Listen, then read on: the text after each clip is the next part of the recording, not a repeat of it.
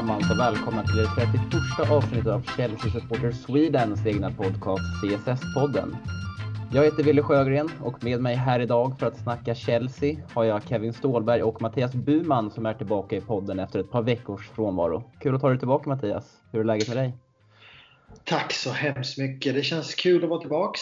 Eh, ni har eh, skött det galant tycker jag. Eh, jag har själv varit eh, upptagen med lite flytt och eh, nytt jobb och sådär så det har varit svårt att, att synka alla avsnitt. Men eh, nu fick jag till det och det känns eh, spännande att få mm. prata lite Chelsea igen.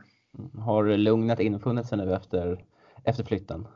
Jag är faktiskt inte helt klar men ikväll så är min fru på konferens så att jag passade på att lägga sonen tidigt och öppna en öl här och sätta mig och snacka lite Chelsea er. Så Ja, man får välja sina stunder. Exakt. Ja, och vi är inte ensamma här som jag sa utan Kevin också här och ja, det var en tung förlust igår men utöver det så förutsätter jag i alla fall att allting är bra med dig. Allting är bra. Det är som vanligt mycket, mycket bollar i luften. Det har varit mycket plugg, jobb och eh, sitter här och poddar lite så det är skönt att bryta av veckan. Och blev lite avundsjuk. Mattias kanske också ska knäppa en bira känner jag snart. Mm, ja, det, ja, vi får se till så att du inte bara drar mitt i, alltså under ja, inspelningen det, så att du bara försvinner när man ställer dig frågor eller om du vill komma med någonting. Det kan bli en liten överraskning för lyssnarna tycker jag. Ja, ja men härligt. Och i dagens program så kommer vi såklart vårt stora fokus ligga på gårdagens match mot Liverpool. Varför kammade Chelsea hem noll och vad kunde man gjort annorlunda? Frank Lampard valde återigen att byta formation och var det den vi såg igår som är den bästa?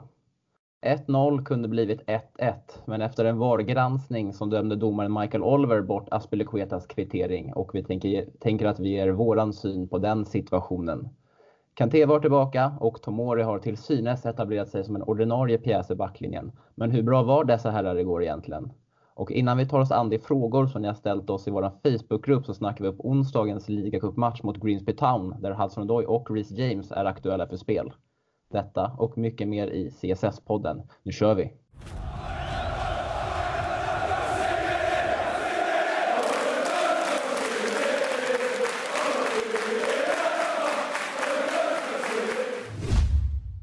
Och det självklara huvudämnet för dagens inspelning är ju matchen som utspelade sig på Stamford Bridge igår.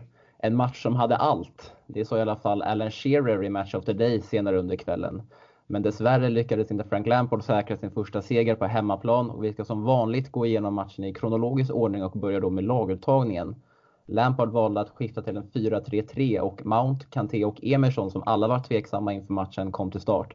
Och bortsett från eh, att Ryger fortfarande är skadad, var det här det starkaste laget vi kunde ställa upp just nu Mattias? Eller vad känner du?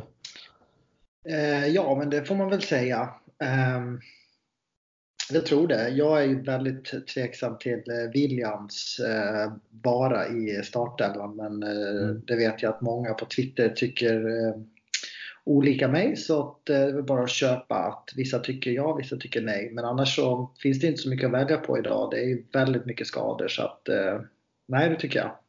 Mm, ja, William Gate det känns som att det är i alla fall en fråga huruvida han ska starta eller inte, någonting som har delat supporterna eller är du av samma känsla Kevin? Uh, ja, nej men eh, såklart, man har ju sina åsikter om William. Jag tycker dock att han har gjort två bättre prestationer än vad han har presterat tidigare uh, under säsongen. Så att jag är väl med på att man har sina åsikter om William och jag försöker inte liksom se honom som person som en sämre person eller så, utan mer bara att hans prestationer har varit väldigt ojämna. Men jag tycker han har förbättrat sig några snäpp bättre de här senaste matcherna. Och sen tycker jag också med, med de skador och den trupp vi nu har så ja, i, i dagsläget var det här mm. troligen den bästa formationen och truppen, eh, eller eh, laguppställningen vi kunde ställa på planen. Sen tycker jag, eh, ja, om vi ska kanske gå mer in på formationen sen så tycker jag väl mm. att man inte kanske ska hålla fast vid en formation, men vi kanske kommer in på det senare eller? Ja, det kommer vi göra. Jag yes. tänkte bara här, eh, vill inte dra eh, händelserna i förväg, men när vi planerade in det här avsnittet med dig Mattias så sa du att, eh, vill, att du skulle toksåga William och tycker att eh, han, han förtjänade det efter gårdagens match? Nej, det gör han väl kanske inte. Han tycker han står för en ganska stabil insats. En klassisk William skulle jag säga de senaste två, tre säsongerna. Eh, mycket boll. Eh, säker, liksom håller i bollen och så vidare. Men jag tycker inte att det händer speciellt mycket. Spelare i hans position.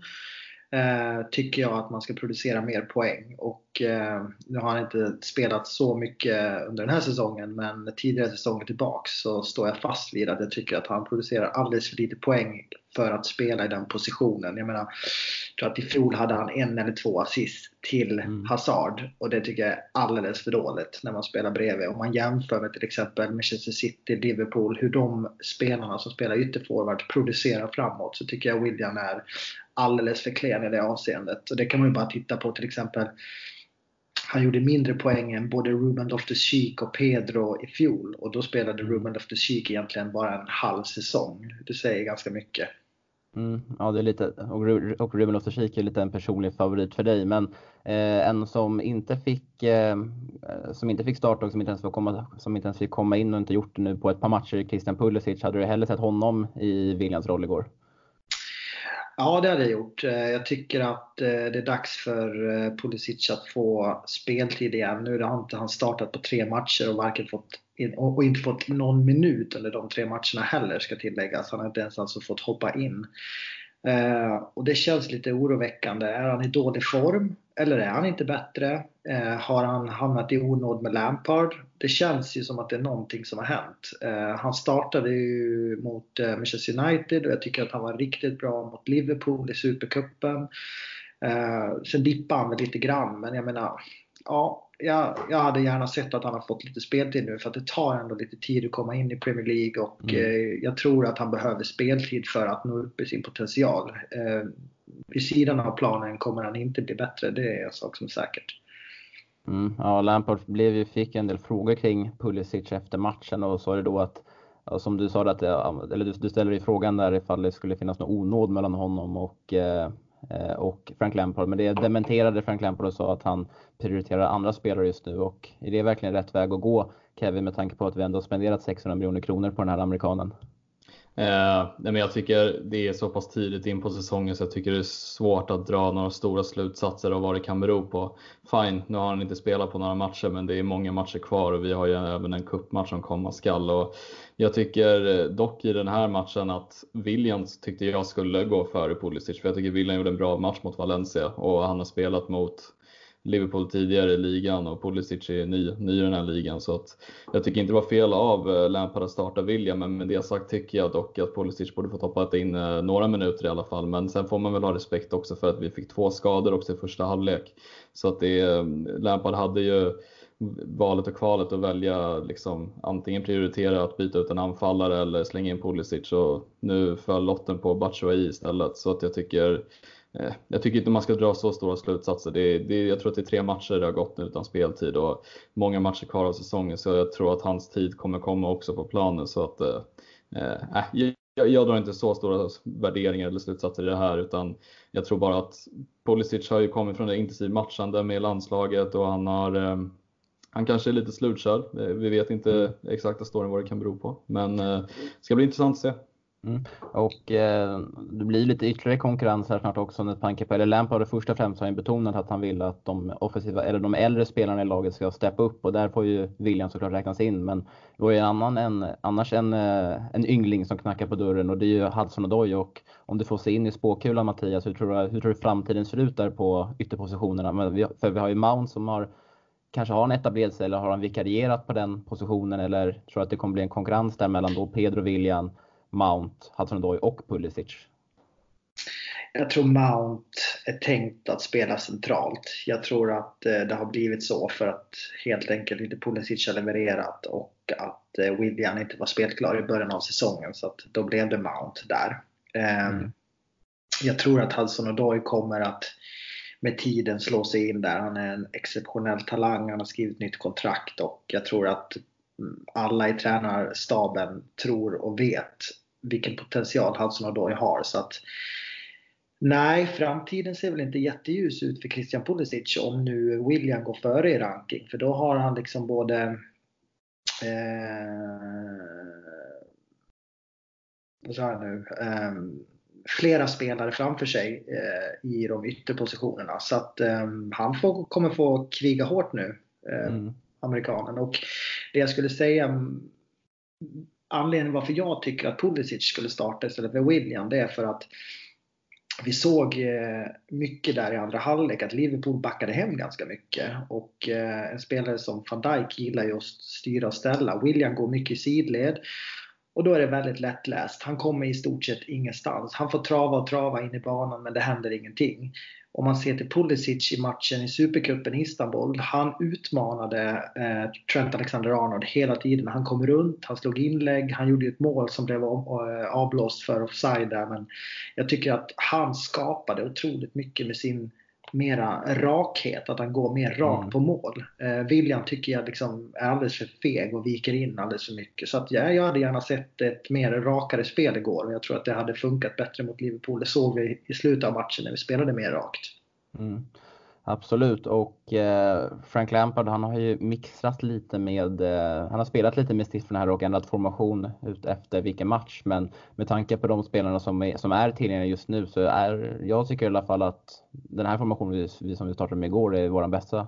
Är det, är, det, är, det, är den bästa formationen vi kan ställa upp med just nu eller vad, vad tycker du Kevin? Du... Ja, eh, alltså jag, jag är en av de förespråkarna som ändå gillar att man kan ställa om i olika formationer. Jag tycker inte man ska vara låst vid en och samma. Eh, med det sagt så tycker jag också just nu passar det här bäst 4-3-3 mot kanske eh, topplagen om man vill liksom stänga ner lite matchen och kanske ligga lite mer på rulle defensivt och ha en tajtare central linje. Då tycker jag absolut 4-3-3 är bäst. Sen tycker jag dock att som vi såg mot Wolves. Vi ställde om till 3-4-3. Vi vann med ja, 5-2 eller 5-3 blev det den matchen. Och jag, tycker, jag är en av dem i alla fall som tycker att man ska kunna skifta formationer eh, gentemot det motstånd man möter. Eh, men just den här matchen, absolut 4-3-3 var bäst då. Eh, och det sa vi i tidigare podden när jag skrev dina matchrapporten också att Eh, jag vill ha Kanté, Jorginho och Kovacic på centralt mittfält så att vi kunde duellera mot Wijnaldum, Henderson och Fabinho som är tre erkänt starka mittmittar. Sen så tycker jag att man ska kunna anpassa sig efter motstånd som kanske är bättre eller sämre eller ligger på olika sätt lite mer defensiver och offensiver. Så att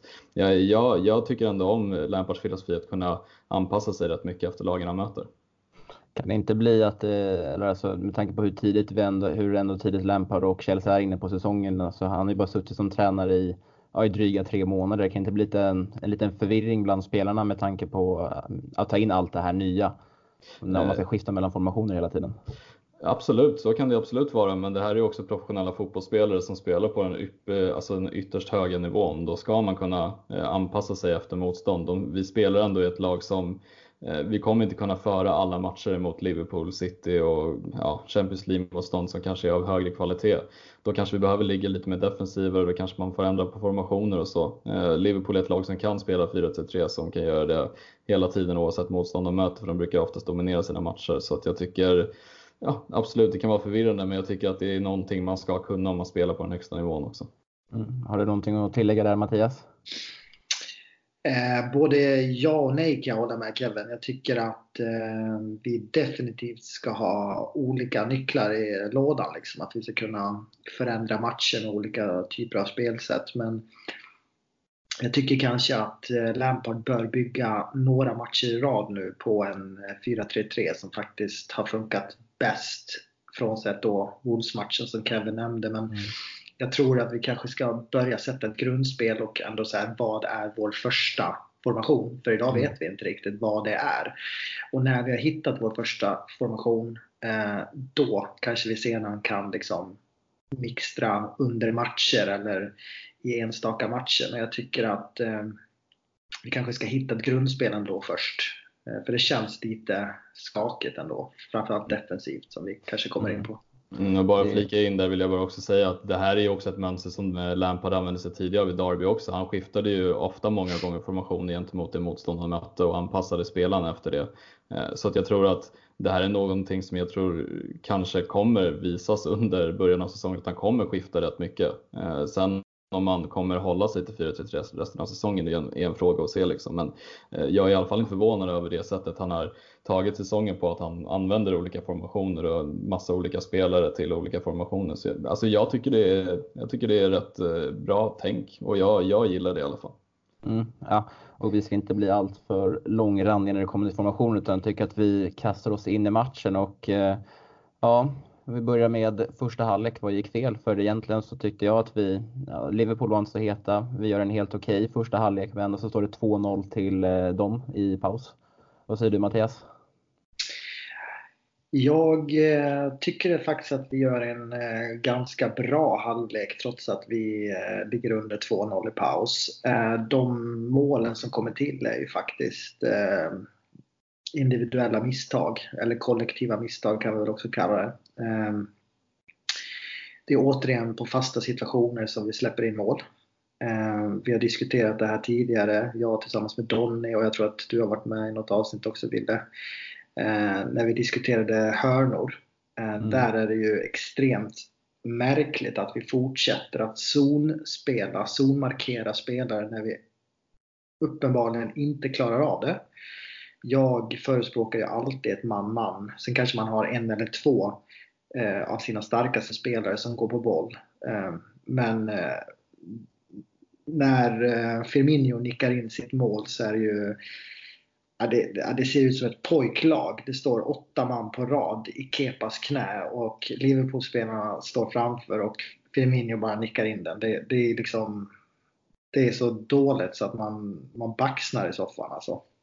Mm, ja, det känns, ja, det känns ju lite eh, kaxigt på något sätt att ändå fortsätta med det här för, eh, zonförsvaret när man möter ändå ett lag som Liverpool som eller att tillåta spelare som van Dijk, Firmino, Matip och så vidare att de får komma springandes mot ytorna istället för att köra det här man-man som du, som, som du ändå förespråkar där med och då kunna sätta vår starkaste huvudspelare på en van Dijk då till exempel.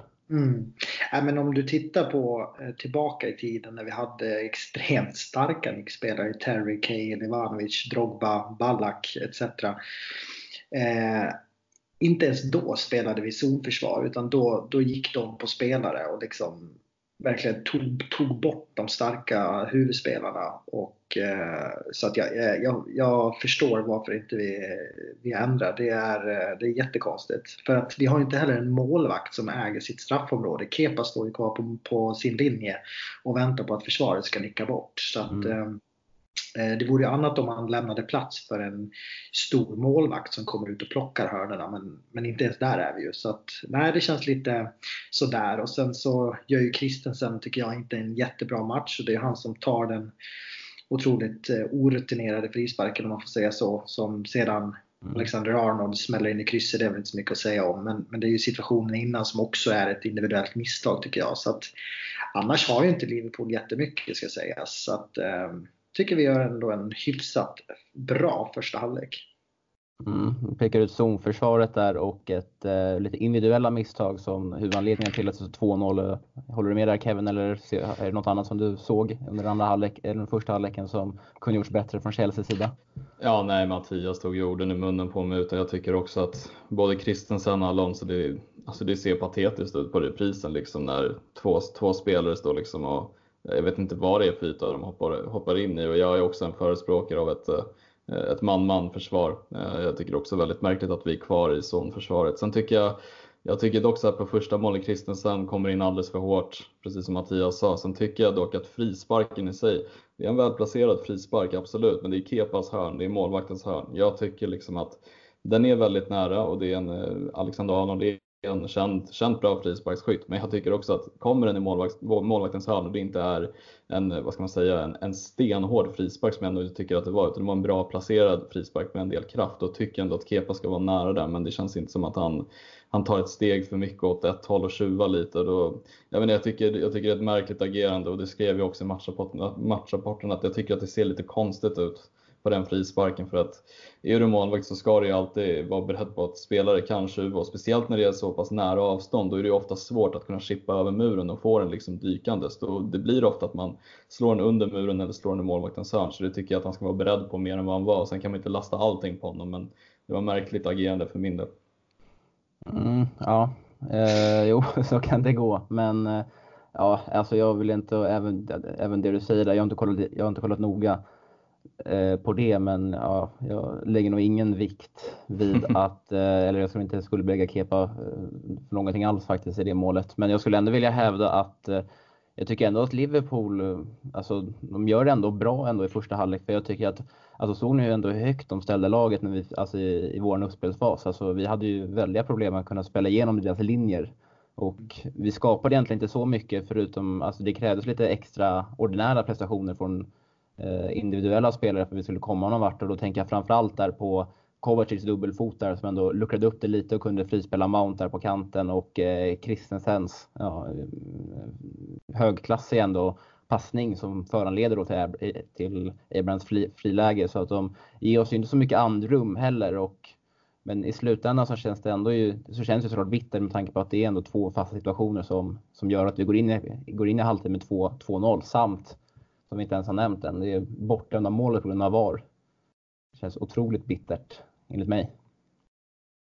Ja, ja nej om vi ska gå om vi ska snacka lite mer specifikt om det här äh, bortdömda målet och hela själva VAR-situationen så tar ju Aspelekueta i, i en intervju med Sky Sports efteråt att man, att man måste vänja sig vid att fira ett mål och sedan, få, och sedan kunna så här, förutspå att få, att få det bortdömt. Och, alltså, jag tycker att den här valbedömningen kan anses vara lite larvig eller vad säger ni? Alltså, Såklart är man ju färgad men det känns som att Mounts offside har egentligen ingenting med målet att göra överhuvudtaget.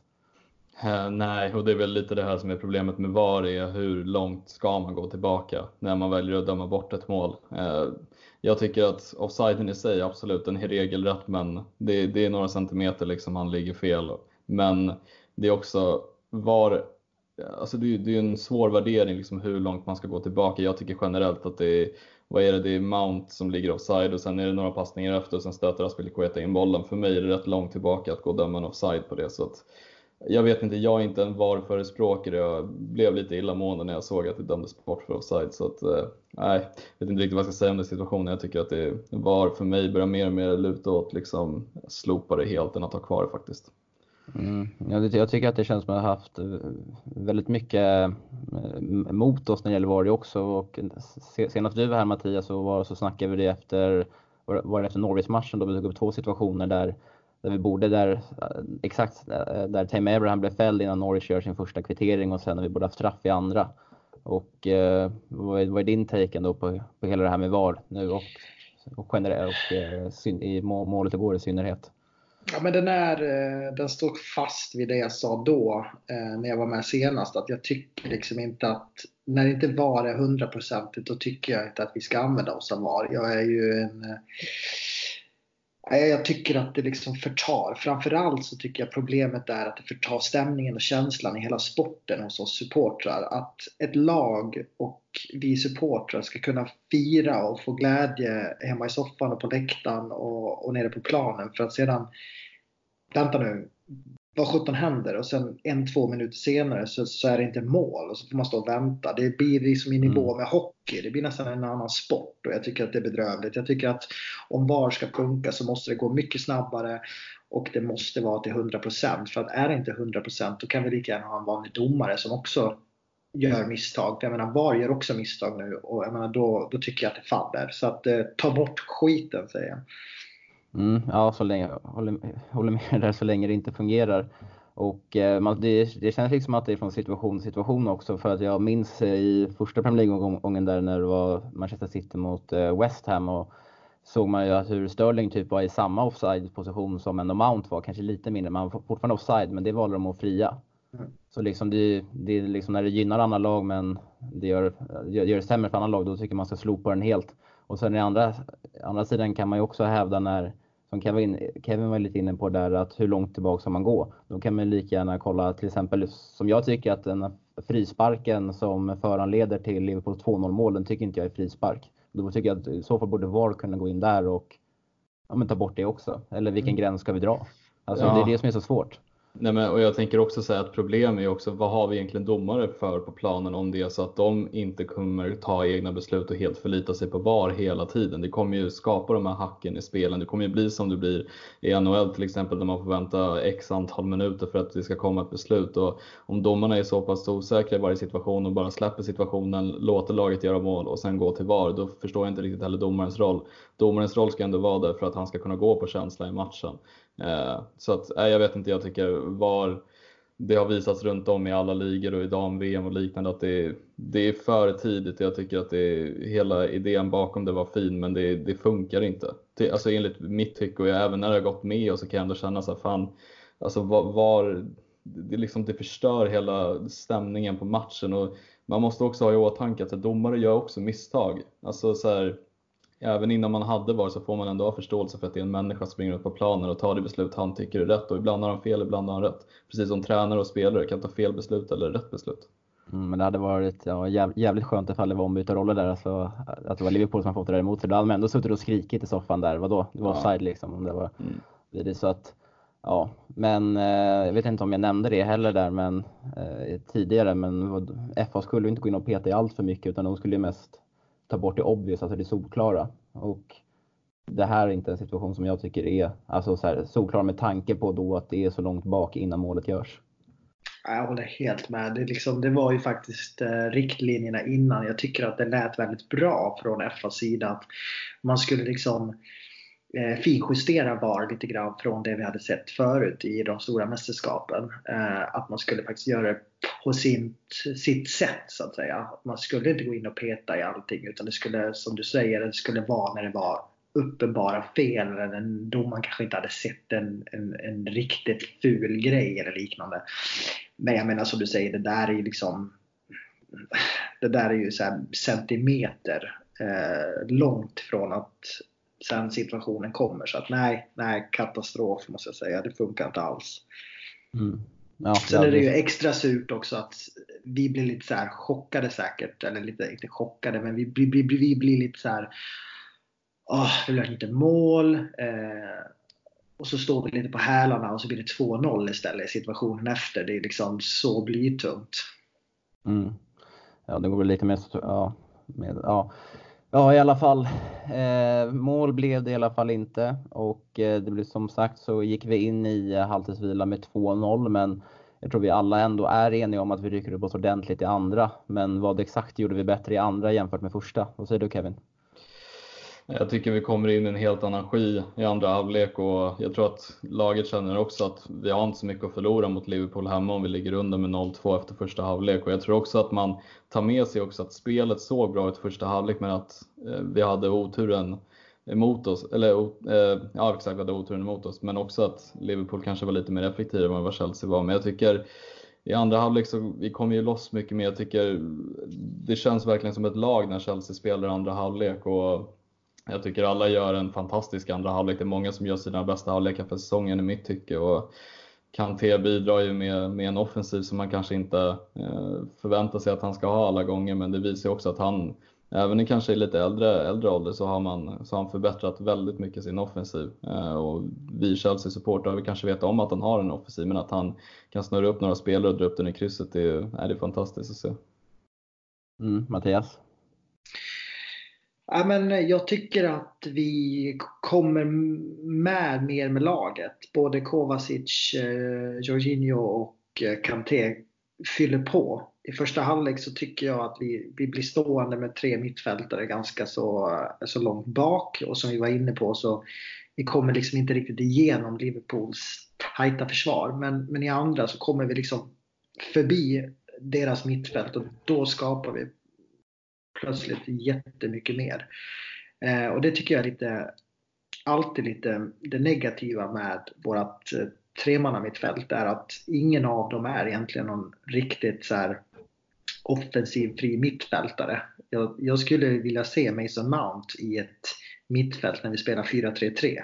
Mm. Som kan gå lite mer offensivt. För att jag, ingen av de här tre, nu visar Kanté fantastiska offensiva egenskaper i slutet när han gör det målet, men jag tycker att vi saknar någon, någon mer offensiv spelare på mitten. Och där vill jag såklart att eh, Ruben Loftus-Cheek kommer in som jag tycker var fantastiskt bra i slutet av förra säsongen när han driver på med sin tyngd och han gör mål och assist och så vidare. Det saknas poängspelare på mitten. Som när vi hade Frank Lampard där till exempel. Mm. Mm. Eh, men jag tycker att i andra så, så kommer faktiskt de med mer. Men eh, Jorginho är ingen avslutare. Kovacic har inte gjort ett mål i Chelsea än. Så att, jag menar, det finns liksom ingen riktig mittfältare som producerar. Så att, mm. eh, men eh, annars så tycker jag också att, eh, jag ska bara säga det innan ni får flika in igen. Jag har skrivit att jag tycker Tammy Abraham, han ska ju göra ett mål. Eh, det ska han. Eh, nu har han inte en av sina bästa dagar fram, framför målet. Men jag tycker ändå att han gör en riktigt bra match. Han eh, sysselsätter van Dijk och eh, Matip riktigt bra. Jag tycker han liksom visar att han faktiskt har mognat enormt sen första matchen bara. Han, han liksom håller emot, han, han vickar, han eh, nickar, han bröstar, han passar. Alltså jag tycker han är riktigt bra faktiskt. Mm. Men tänkte på det, jag glömde nämna det också när vi avhandlade första halvlek. Alltså när han tar sig fri på det där friläget så tycker jag, om man kollar, alltså om man kollar lite innan själva den sekvensen så ser man hur han lurkar runt där mellan mittbackarna och sen sticker han direkt när han ser Christensen eh, slår bollen och de har ingen aning om att han är på väg i sin löpning. Vilket gör att man får den här extrema fördelen. Och väldigt imponerande och jag tycker också att i andra halvlek att eh, när vi är inne på Tammy Abraham, att han, att han droppar ner mer och som du säger så är han, han agerar lite mer spelfördelare och skarvar bollarna vidare till lagkamrater och är med i själva uppbyggnaden. Och eh, det har vi, har vi väl inte, eller vi såg det lite mot Valencia, men jag tycker det är ändå någonting som man har sett som man har förbättrat match till match. Någonting mm. som kanske Lampard har efterfrågat. Och det, är, och det behövs ju, och tanke på det du säger också, när vi, när vi har ett väldigt defensivt mittfält så, så är det absolut nödvändigt. Men jag tycker också att eh, ändå när vi, när vi forcerar i, i den andra halvleken att vi har en, det känns som att vi, att vi forcerar ändå med en väldigt tydlig idé. För om man kollar på hur målet kom till så är det ändå ett utspel. Det är en grym boll från Kovacic som slås ut mot Aspilicueta eh, och sen passar han ju bara in till Kanté. Och sen de andra två farliga lägena vi skapade via Mount och Batshuayi så är det, de kommer från Alonsos vänsterkant.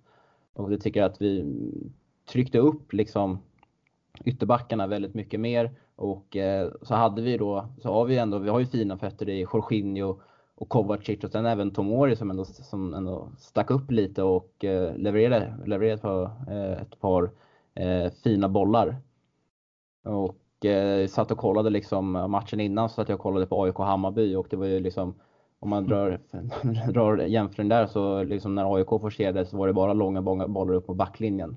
Men sen var det ju uppfriskande att se då Chelsea ändå försök till forcering hur de ändå Nej, men det kändes bara som att vi hade en tydlig idé med, med vad vi ville göra och hur vi kunde såra Liverpool. Och det tyckte jag, trots förlusten, ändå kändes väldigt skönt i efterhand. Att det inte blir den här, för vi såg det lite kunde, under Sarri också, liksom, att det var mycket också så här att när vi skulle forcera att vi upp, upp mot deras mittbackar, långa bollar utan att flytta fram någon mittback i en offensiv position. Och det, det liksom hände ingenting. Men ja, det kändes som att vi hade någonting på gång igår och det var, det var, det var skönt att se.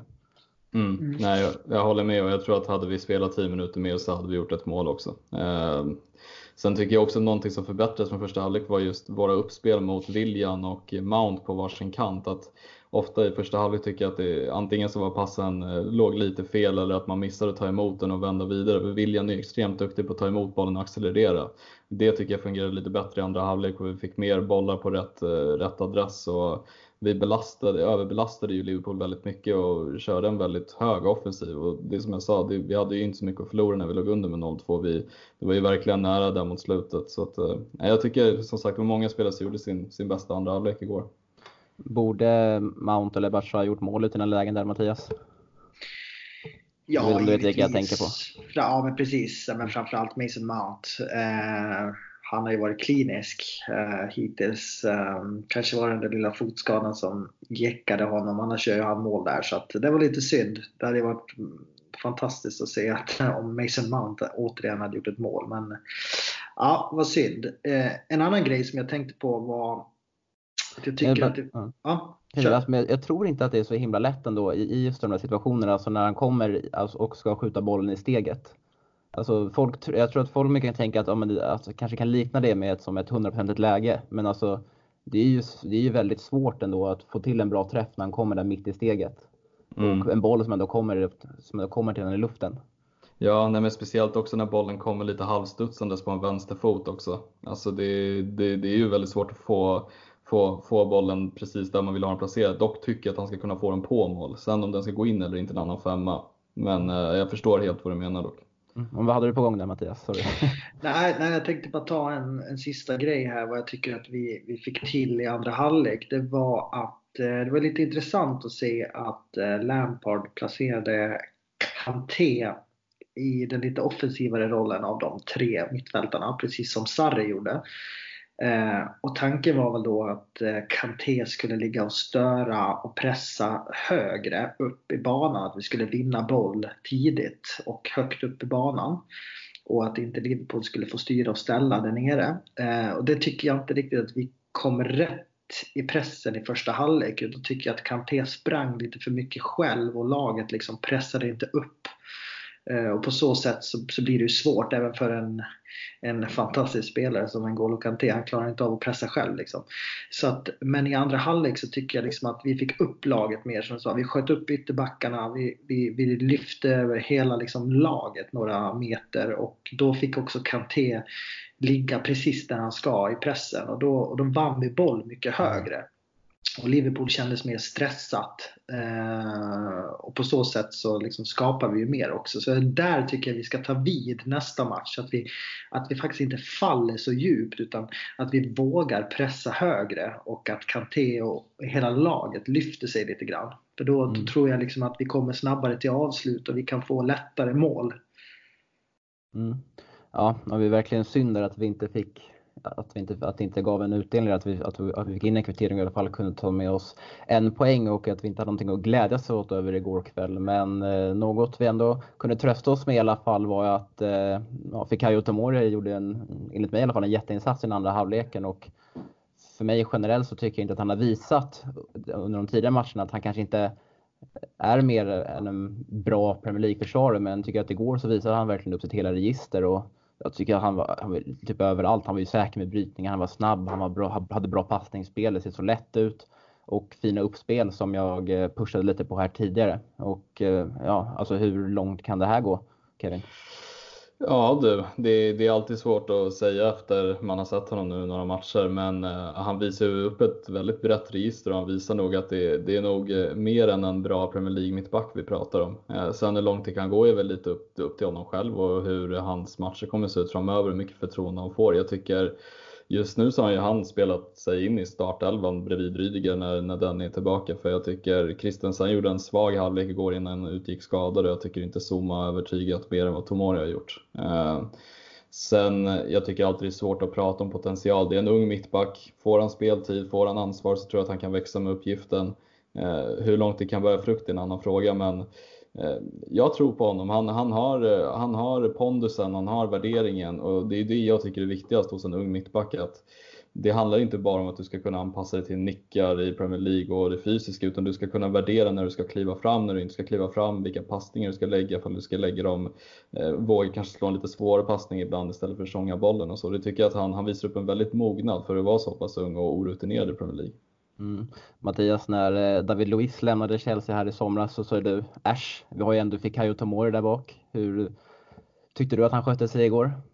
Ja, man hade ju rätt redan då va. Det var ju så att, eh, nej men skämt åsido, jag tycker faktiskt att um, blir man uh, utröstad till Darbys bästa spelare uh, i konkurrens med både med Mason Mount och Harry Wilson i fjol och fansen älskade ju Tomori. Nu såg jag inte så många matcher, men man såg ju mycket klipp. Han var ju ett monster där i Derby i fjol och eh, jag visste att eh, han skulle få förtroende tids nog av Lampard. Det kanske gick lite snabbare än vad jag trodde i och med att eh, de andra mittbackarna har underpresterat. Så att jag tycker Tomori verkligen har kommit in och tagit chansen. Och en grej som var väldigt intressant igår var ju att eh, Salah eh, spelar ju på hans sida och Salah är ju som bekant en fantastisk eh, en mot en spelare och eh, rycker förbi de allra flesta. Men han hade fem stycken one mot one mot Tomorrow igår, eller i lördags och Tomorrow vann fyra av dem. Salah kom runt honom en gång. Eh, han vann 100% av sina tacklingar och det visar bara vilken jävla bjässe han är liksom. 100% i sina närkamper. Det är fantastiskt. Och nu, nu väntar jag bara på liksom nästa steg när han ska börja liksom tycker han redan gjorde det kanske mot Liverpool, men att han börjar ta för sig ännu mer och styra och ställa och peka och visa att det är han som styr backlinjen. För att jag tror att han har det i sig och då har vi ju liksom en ny ledare där bak som vi verkligen har saknat. Är han den första du sätter ut på eh, i, i den centrala backlinjen?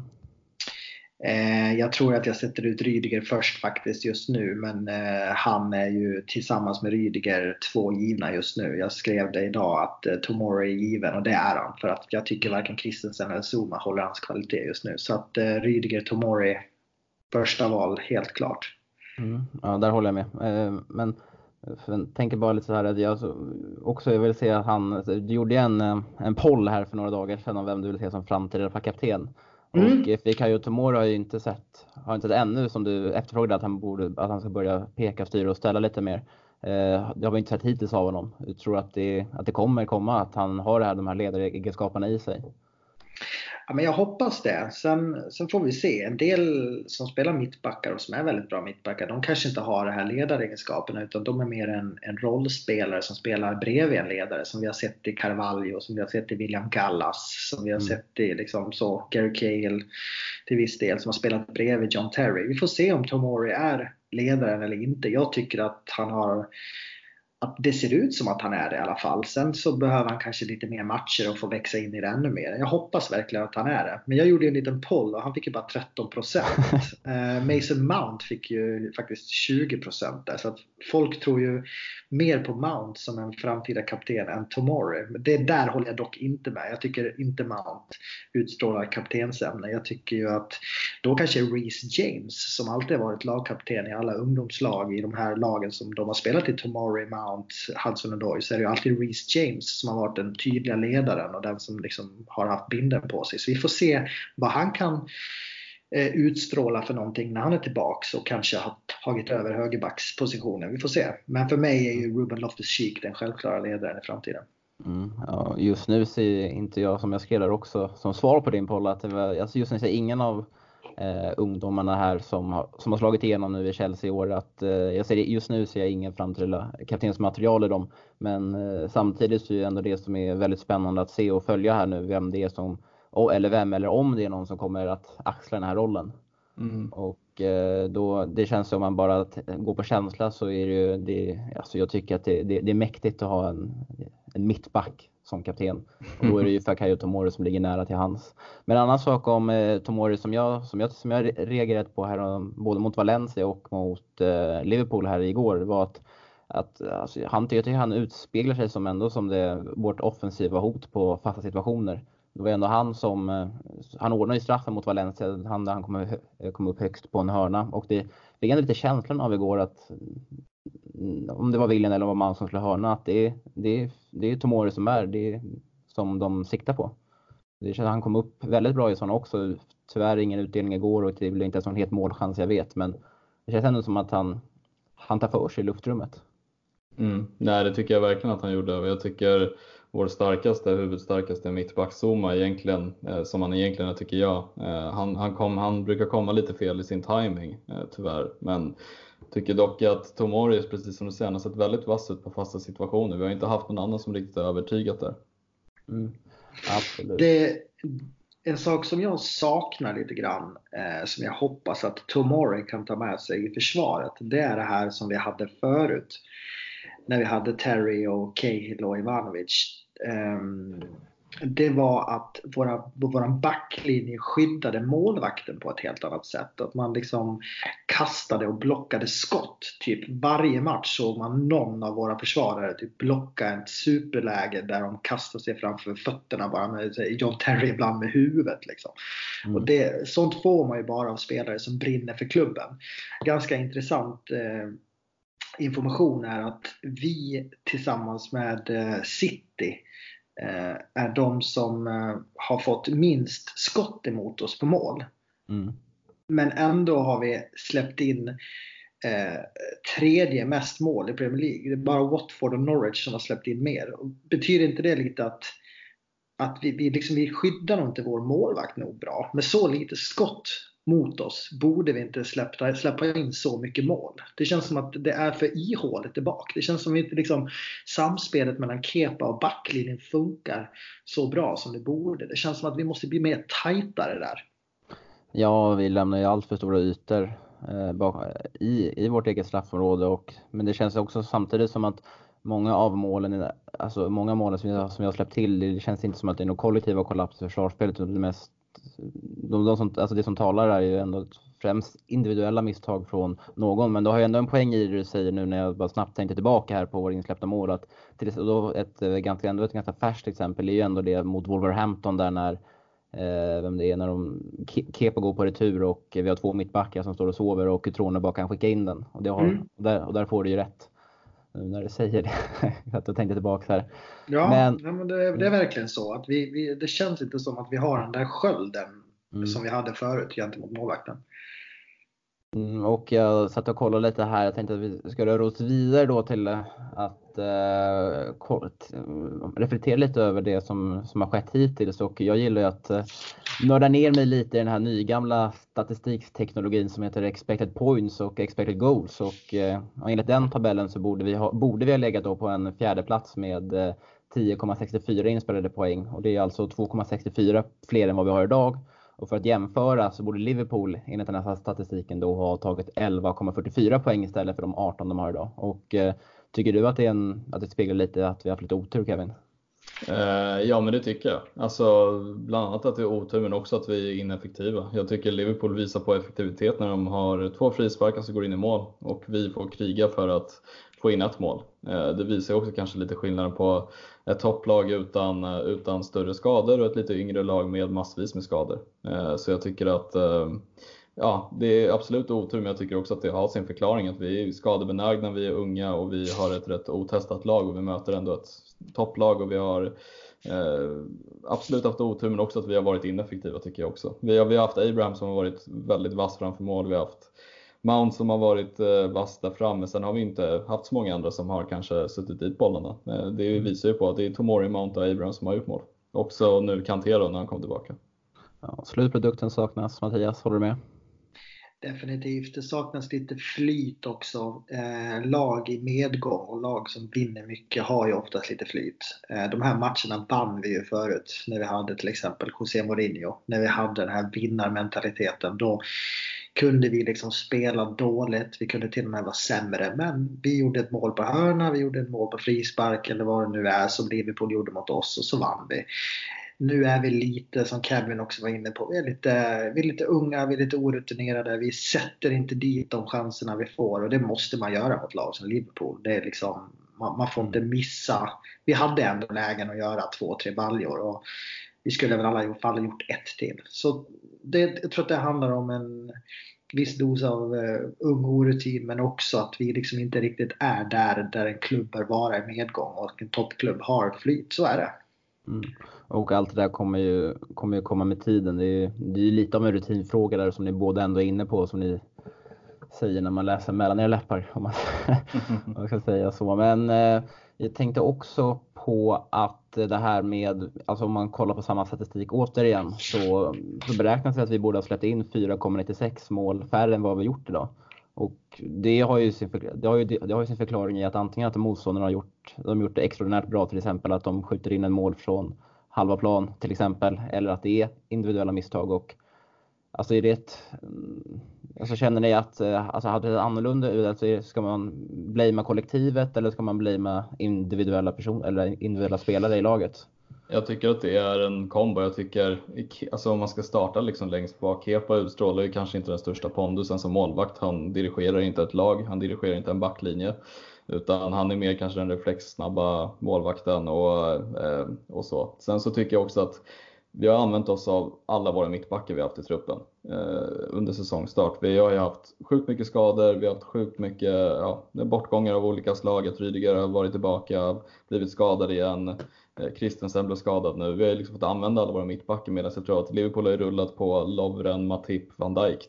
De har ju liksom haft sina ordinarie spelare som har, de har rullat runt på tre mittbackar. Vi har rullat runt på alla våra mittbackar. Så att eh, vi har inte haft någon heller eh, någon kanske större kemi i backlinjen som har gjort att vi, vi har haft olika spelare i backlinjen hela tiden och nu Emerson har varit skadad också så att det är bara, en, eh, bara ett frågetecken innan Aspilicueta skulle skada sig också så, är vi, så har vi haft alla våra ordinarie spelare i backlinjen skadade. Liksom.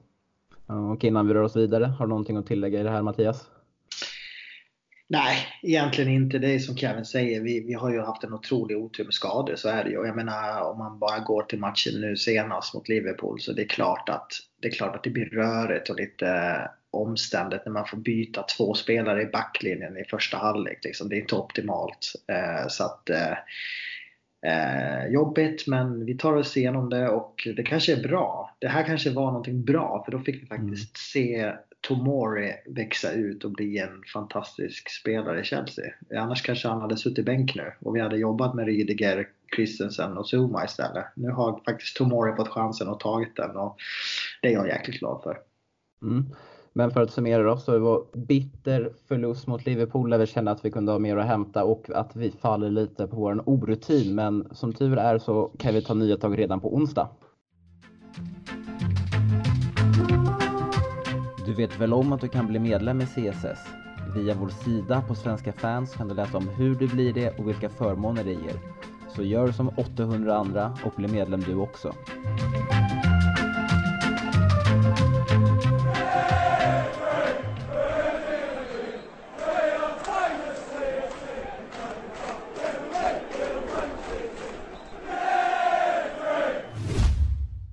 Nya tag på onsdag alltså och då kommer League 2-laget Grimsby Town till Stamford Bridge i ett möte i Carabao Cup. Och eh, att Grimsby besegrade Macclesfield med 1-0 i helgen är väl inget som skrämmer oss va Mattias, utan det är väl en match vi bara ska vinna och du har ju läst på lite om det här laget inför. Ja, men lite kort info bara. The Mariners som de kallas, grundade 1879. Så en klassisk klubb som huserar i League 2 nu. Har spelat 10 matcher i serien, vunnit 4, 3 kryss och 3 torsk. Eh, 5 plus i målskillnad. De gör mål eh, rätt så ofta ändå. Eh, på sina tre senaste matcher har de gjort sina, sina mesta mål. Dock inte senaste vinsten mot Macclesfield. Men eh, de är faktiskt ett lag som gör 38 av sina mål de sista 10 minuterna. Så att, eh, vi kanske får se upp i slutet av matchen, vem vet? och sen eh, sista fun facten där är ju då att deras eh, målskytt heter James Hanson. Han har gjort fem mål på 10 matcher och är bästa målskytt. Han har också tre assist och blev månadens spelare faktiskt i League 2 i augusti. Så att, mm. Eh, där kanske är någon att hålla ögonen på. En nummer nio på topp. Men mm. mycket mer än så så tycker jag inte att vi ska grotta in oss i det här laget utan vi ska fokusera på vårt eget lag. Ja men precis. Jag känner att vi behöver inte liksom gå in på vad behöver vi göra för att vinna och vilka förutsättningar gäller utan det är ett lag som spelar i, ja blir, blir tre divisioner under oss. Så jag tänker helt och hållet att det är, tror det är mer intressant där kanske för att nu bäddar det upp för en ordentlig rotation och vi skriker ju lite efter en Pulisic här i inledningen av avsnittet och eh, så jag tänkte att vi tar bara kort och gott ut varsin startelva och om vi börjar med dig Kevin, hur ser det ut? Eh, ja, nej, jag har skrivit upp här lite kort. Jag skrev Caballero, Reece James, Tomori, Rydiger om han är fit. Annars kanske Guay får göra en debut möjligen. Eh, Emerson om han är fit, behöver lite matchspel. Jag skulle vilja se Gilmore och Kanté på innermittfältet och en Pulisic, Barkley, Pedro framför och eh, Michu, Batshuayi på topp. Invändningar på det Mattias? Det har jag. Mm. Jag, ser, jag tar eh, Willy Caballero i mål. Jag kör Reece James till höger, Alonso till vänster och Zuma Tomori i mitten. Jag vill inte chansa med Rydiger. Jag tycker att han får vila eh, några dagar till. Jag vill inte att hans skada ska förvärras. Jag tycker vi kan vila med honom. Sen vill jag se eh, ett eh, 4-3-3, så att eh, ett tremanna mittfält med Jorginho, Billy Gilmore och Ross Barkley. Och sen så vill jag se ytterkanter med Pulisic och Hudson Odoi och i mitten vill jag se Giroud. Giroud, som inte ens fick sitta på bänken mot Liverpool, bör nämnas kanske. Eh, ja men intressant. Jag har också faktiskt valt att eh, lämna utanför Rydiger faktiskt. Jag tycker inte man ska chansa som Mattias är inne på där med honom i en match mot eh, Greensby Town som ändå är ett League 2-motstånd. Utan jag satte mitt mittbackspar för den här matchen har faktiskt satt ut Zuma och eh, Guehi faktiskt. Jag tror eh, med tanke på Christens skada och Tomori kanske behöver få lite välförtjänt vila Eh, sen har jag också som ni andra Reece James där på högerkanten och sen har jag faktiskt flyttat ut Aspilicueta till vänster och det är mest för att man inte vet, man är inte osäker lite på vad som händer med Emerson där och då kanske Alonso kommer bli nödvänd, nödvändigt att ha här i framtiden. Sen ett mittfält på Jorginho, Barkley och Kovacic och Hudson, med Hudson Odoi, Batshuayi och Pulisic framför. Mm. Mm, spännande va? Mm. Oj, oj, oj. Får vi se om de får rätt den här gången. jag tror det. Nej, men jag resonerar lite som att uh, Billy Gilmore har faktiskt ingen spelare som ni båda ändå nämner som är ingen som jag ens har tänkt på faktiskt inför Nej. den här matchen. Och uh, kanske lite uselt av mig med tanke på uh, ändå att han, ändå, han ändå är givet chansen i år. Så då känns det som att han ändå är i, i eh, slag för att få spela då mot ett League 2-motstånd. Men jag resonerade lite som, då, som så då att eh, tänka att Jorginho och Kovacic ändå får starta den här matchen och sen kanske så får en eh, Mount och en Kanté avlasta dem rätt tidigt in i andra halvlek. Vad tror ni om det? Ja, nej det hade inte förvånat mig utan det är också en väldigt önsketänkande elva från min sida och jag tänker det här med Rydiger, folk kanske undrar vad jag tänker egentligen med att köra in en halvskadad Rydiger men jag tänker om han är fit, behöver lite matchning så kan det vara bra att spela honom en halvlek eller dylikt. Eh, annars så tycker jag det hade varit jävligt intressant att se Guay som jag, tycker jag har följt i development skad i några matcher när jag sett honom och jag tycker han har stuckit ut. Han är han är lite för bra för att spela i U23-laget i mitt tycke. Jag tycker att han, eh, som han visar nu så skulle han kanske ha lånats ut och han kanske kommer göra det i januari för att han, eh, han sticker verkligen ut när han har spelat i, eh, i vad ska man säga, reservligan. Så att det hade varit sjukt intressant att se honom bredvid någon, någon annan mittback. Mattias, varför går du över lik för att få se Gilmore på, på onsdag? Jag går över lik för att eh, jag tycker att Billy Gilmore ändå är en extremt spännande spelare. Och eh, han ser ju ut att vara typ 14 men han är ju faktiskt 18 år. Så det är ju liksom inte så att det är inte så att han är liksom för ung för att inte spela. Han, eh, det finns eh, flera exempel på att 18-åringar faktiskt kan kliva in och prestera och mot ett League 2-motstånd så ska väl Gilmore kunna gå in och leverera en bra match. Det har jag Eh, tror jag att han har alla förutsättningar att göra. Det skulle vara kul att se honom tillsammans i en, eh, i en eh, hävningsmatch med bra spelare. Så att, eh, där vill jag se Gilmore och jag vill se honom med Jorginho. Mm. Absolut, och eh, vi är alla ense om att eh, Hudson Doy och Reece James, de måste vara tillbaka nu. De har ju fått två matcher med U23 här de två senaste veckorna och det är väl nu det som det känns som att, som att när säsongen ändå startades att det var, det var den här matchen som Lampard och, eh, och det medicinska teamet hade i sikte att det, det, det är här de kommer komma tillbaka. Eller?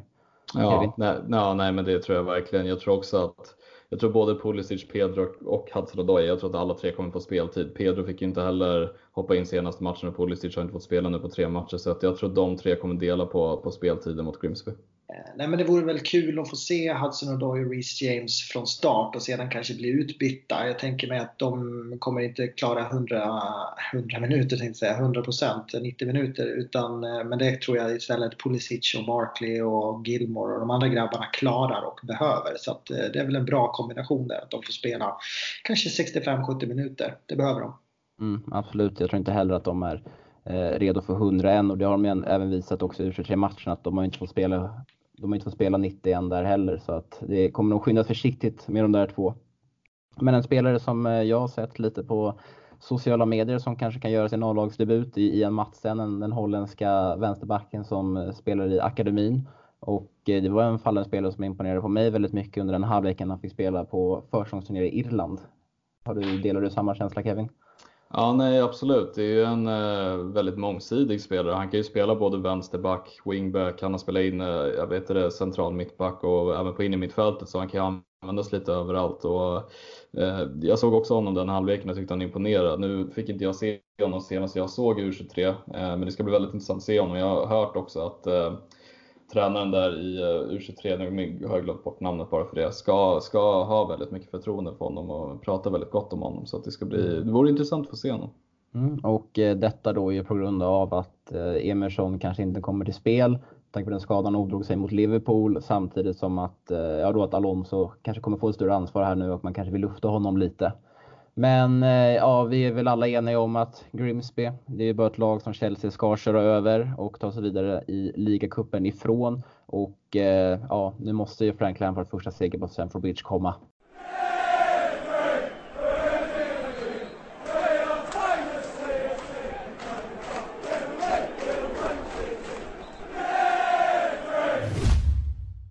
Det har blivit dags att avhandla de frågor som ni har ställt oss här i Facebookgruppen och som vanligt så har det rasslat in en del och vad som är lika vanligt som att det rasslat in en del frågor är att vi redan har tagit upp några av dem under programmets gång. Men vi har en fråga här från Niklas Andersson som, eh, som tyckte att eh, Lampards tredje byte där igår när eh, Abraham gick ut för Batshuayi, att det var lite märkligt. Delar ni samma syn där som Niklas? Om vi börjar med dig Mattias?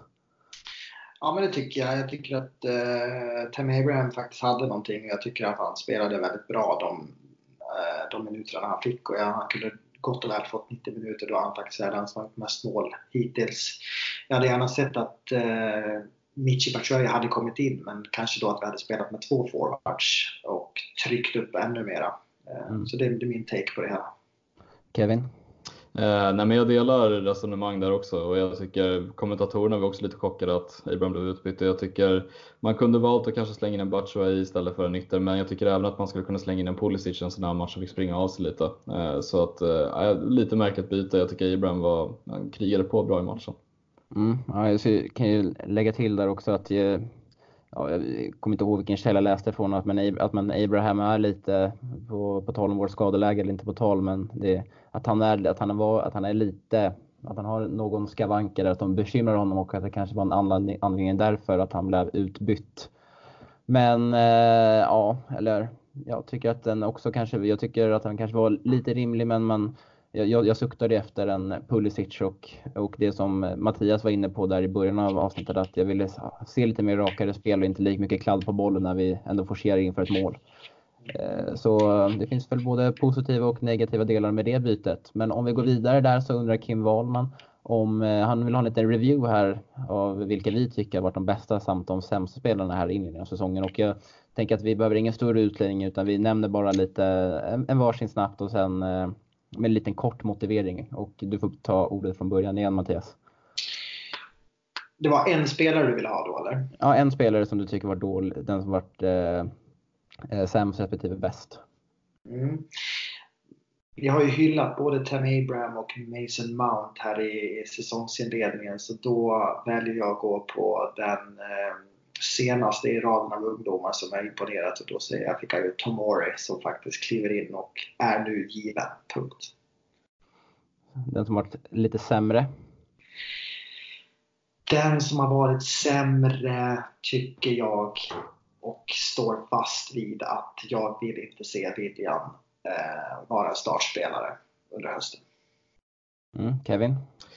Eh, ja, för att välja någon som kanske inte har blivit vald då skulle jag säga att Jorginho har imponerat mest på mig. Eh, enkelt, han har höjt sig liksom sedan förra säsongen och jag tycker att han visar, han visar att det finns lite led, ledaregenskaper i honom och det tycker jag symboliserades när stod och tjafsade med Henderson mot Liverpool. Sämsta tycker jag Kepa. Jag tycker att han inte har kommit upp i nivå. Eh, kanske gjort lite bättre insats mot slutet men jag tycker att han behöver höja sig avsevärt. Mm, och hyllas den som hyllas bör. Jag tycker vidhåller att jag tycker att det är Abraham som ändå har varit den mest positiva överraskningen för mig. Även fast Tomori där som Mattias säger, han har smugit lite under radarn så äh, sju mål här på, på sex, sex matcher som han har varit involverad i. Jag hade förväntningar på honom att han kanske skulle leverera här till första säsong, kanske ja, men snudd på 10-12 mål. Och det har han redan överträffat. Och någon som, som jag tycker har varit lite sämre, det jag tycker det är svårt att svara lite här på uppstuds. Och men då tycker jag att ja, det måste nog ändå slänga fram en Christensen där. Jag tycker att han har varit alldeles för svag i backlinjen och eh, man undrar liksom verkligen vad det ska bli av honom i framtiden för att han, eh, det känns som att han har stagnerat rejält sen eh, den här våren med Conte.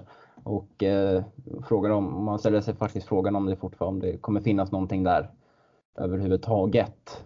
Men eh, Joakim Nilsson undrar här om det finns någon risk för något hemmaspöke. Vi har ju fyra matcher nu på Stamford Bridge utan vinst. Mattias? Det finns absolut inget hemmaspöke. Jag tror bara att det handlar om att eh, vi har lyckats göra sämre prestationer på hemmaplan och bättre på bortaplan. Men det kommer vända, jag är helt övertygad. Jag tror att det kanske också handlar om att Eh, på bortaplan så spelar vi lite rakare och det tycker jag att vi bör ta med oss även till hemmaplan för att vårt, våra spelare och eh, som vi ser ut just nu så tror jag vi mår bra av att spela ett rakt 4-3-3 med mycket fart och det tror jag vi kommer gynnas ännu mer av när Hudson och är tillbaks också. Så att eh, spela lite rakare så mm. skrämmer vi iväg det där spöket.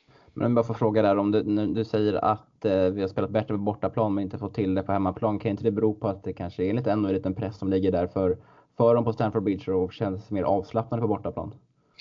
Ja, givetvis. En klubb som Chelsea ska väl alltid föra sina matcher när man är hemma.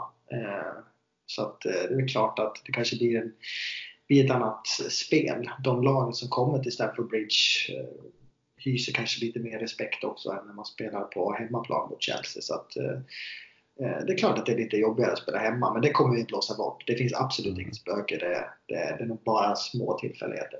Mm. Kevin, har du någonting att tillägga? Nej, jag tycker det var bra summerat. Sen tycker jag också att eh, man får ju bara se till att vinna så fort som möjligt så att det inte börjar snackas om ett hemmaspöke. Eh, för att ja, vi har ju fortfarande inte vunnit på hemmaplan, men jag är rätt säker på att det kommer snart. Vi har haft mycket skador mot oss så att det kommer vända för oss, det är jag också rätt säker på. Mm. Och ska vi ta den sista frågan här och då är det Rasmus Gustafsson som eh, undrar hur styrelsen tänker, hur lång tid kommer Lampard ha på sig för att få ihop det här?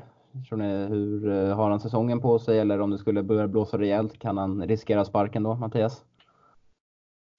Nej, jag tror inte Frank Lampard riskerar sparken under den här säsongen och jag tror inte att han gör det nästa säsong heller. Jag tror att ju med den här transferbanen och den satsningen man har gjort på hela, hela ledarstaben med Judy Morris och Joe Edwards och att man nu plockar upp spelare för spelare och man ser vilken fantastisk utveckling de får och att faktiskt spelet ändå ser bra ut. Och eh, jag tror att eh, den ryska trojkan med Marina Granovskaja ser eh, pengar i det här också och ser att akademin börjar ge frukt. Och är jag väldigt svårt att se att Lampard skulle sparkas. Det skulle bara ställa till problem. Mm. Men man ska aldrig säga aldrig med den ryska trojkan. Det har ju hänt galna grejer förut. Men just i det här fallet så tror jag att Lampard har väldigt mycket förtroende. Absolut, och jag tror bara att eh, det enda som Erik Nive också sa i studion inför eh, matchen igår, att det enda som kan tala för att han får sparken det är ifall, ja, ifall Chelsea skulle åka ur och det känns väldigt osannolikt. Eh, håller du med Kevin? Ja, nej, men det var precis jag tänkte nämna att ja, det finns ju en risk, men då är det också att man ska ligga på kvalstrecket eller åka ner. Jag ser inte heller, eller kvalstrecket, vad snackar jag om? Om man skulle åka ner eh, helt och hållet, vilket jag tror att man inte gör, utan jag tror att Lampard har säsongen ut på sig eh, och sen får man ta det vidare från. Mm. Och som avslutningsvis här på era frågor så kan vi bara säga att Mikael Kullman kom med en fråga här i sista stund som kan undra om, lite mer om Joey Edwards där. Eh, förutom det som de eh, presenterade i Viasat-studion inför. Men där får vi nog lägga oss lite platta och kanske kan återkomma med det i mm. nästkommande avsnitt och forska yes. lite kring honom. Jag kan ta upp en vi... liten presentation om honom nästa avsnitt. Ja, så har du en läxa så kan vi, får du raljera lite om honom. Självklart. Och eh, med det så tänker jag att vi får runda av dagens avsnitt. Och innan vi gör det, har ni något, någonting ni vill tillägga? Ja, om jag får avsluta så skulle jag bara vilja eh, sända mina kondolenser och eh, så till eh, Chelsea-familjen som eh, i helgen förlorade en eh, god vän, Mattias Pettersson, han kallar Tippen, som jag har rest väldigt mycket med under eh, åren här. Ehm, och han är en god vän till många i CSS och otroligt tragiskt. Jag har goda minnen av honom. Det är ändå CSS egna Sigge Sagger som brukar stå och eh, sjunga med en fantastisk pipa på samlingar och på pubbar i London. Och vi har stått på otaliga arenor. Mest minns jag Olympiastadion mot eh, Roma där han eh, körde zigzaggar och fick med sig x antal tusen Chelsea-supportrar. Så att, det är en stor förlust för oss och Eh, ja, vila i frid Mattias. Mm, vila i frid. Håller med. Vila i frid. Och eh, mm, för att eh, då avslutningsvis så kan vi kan jag ändå då pusha som vanligt som vi alltid gör, men jag vill verkligen göra det, slå ett extra slag för att eh, Eh, lyssnar ni på den här podcasten men inte är med i vår grupp på Facebook så tycker jag att absolut ni ska bli det. Då är det bara att söka på CSS-podden i sökfältet på Facebook så får ni svara på en enkel fråga för att eh, bli accepterade och i den här gruppen så har ni möjlighet då till att ställa frågor till oss eh, som vi tar upp under inspelningen som vi precis gjorde och även vara med och delta i olika diskussioner. Och följ oss gärna på Twitter också, där vi heter Chelsea Swe. Och där rapporterar vi allt som händer. Vi publicerar våra artiklar från svenska fans. Vi rapporterar dagligen kring laget och allt som sker runt om i klubben. Och såklart ska ni även besöka vår hemsida på svenskafans.com Chelsea. Och eh, med de orden så får vi tacka, oss, tacka för oss den här veckan och på återhörande.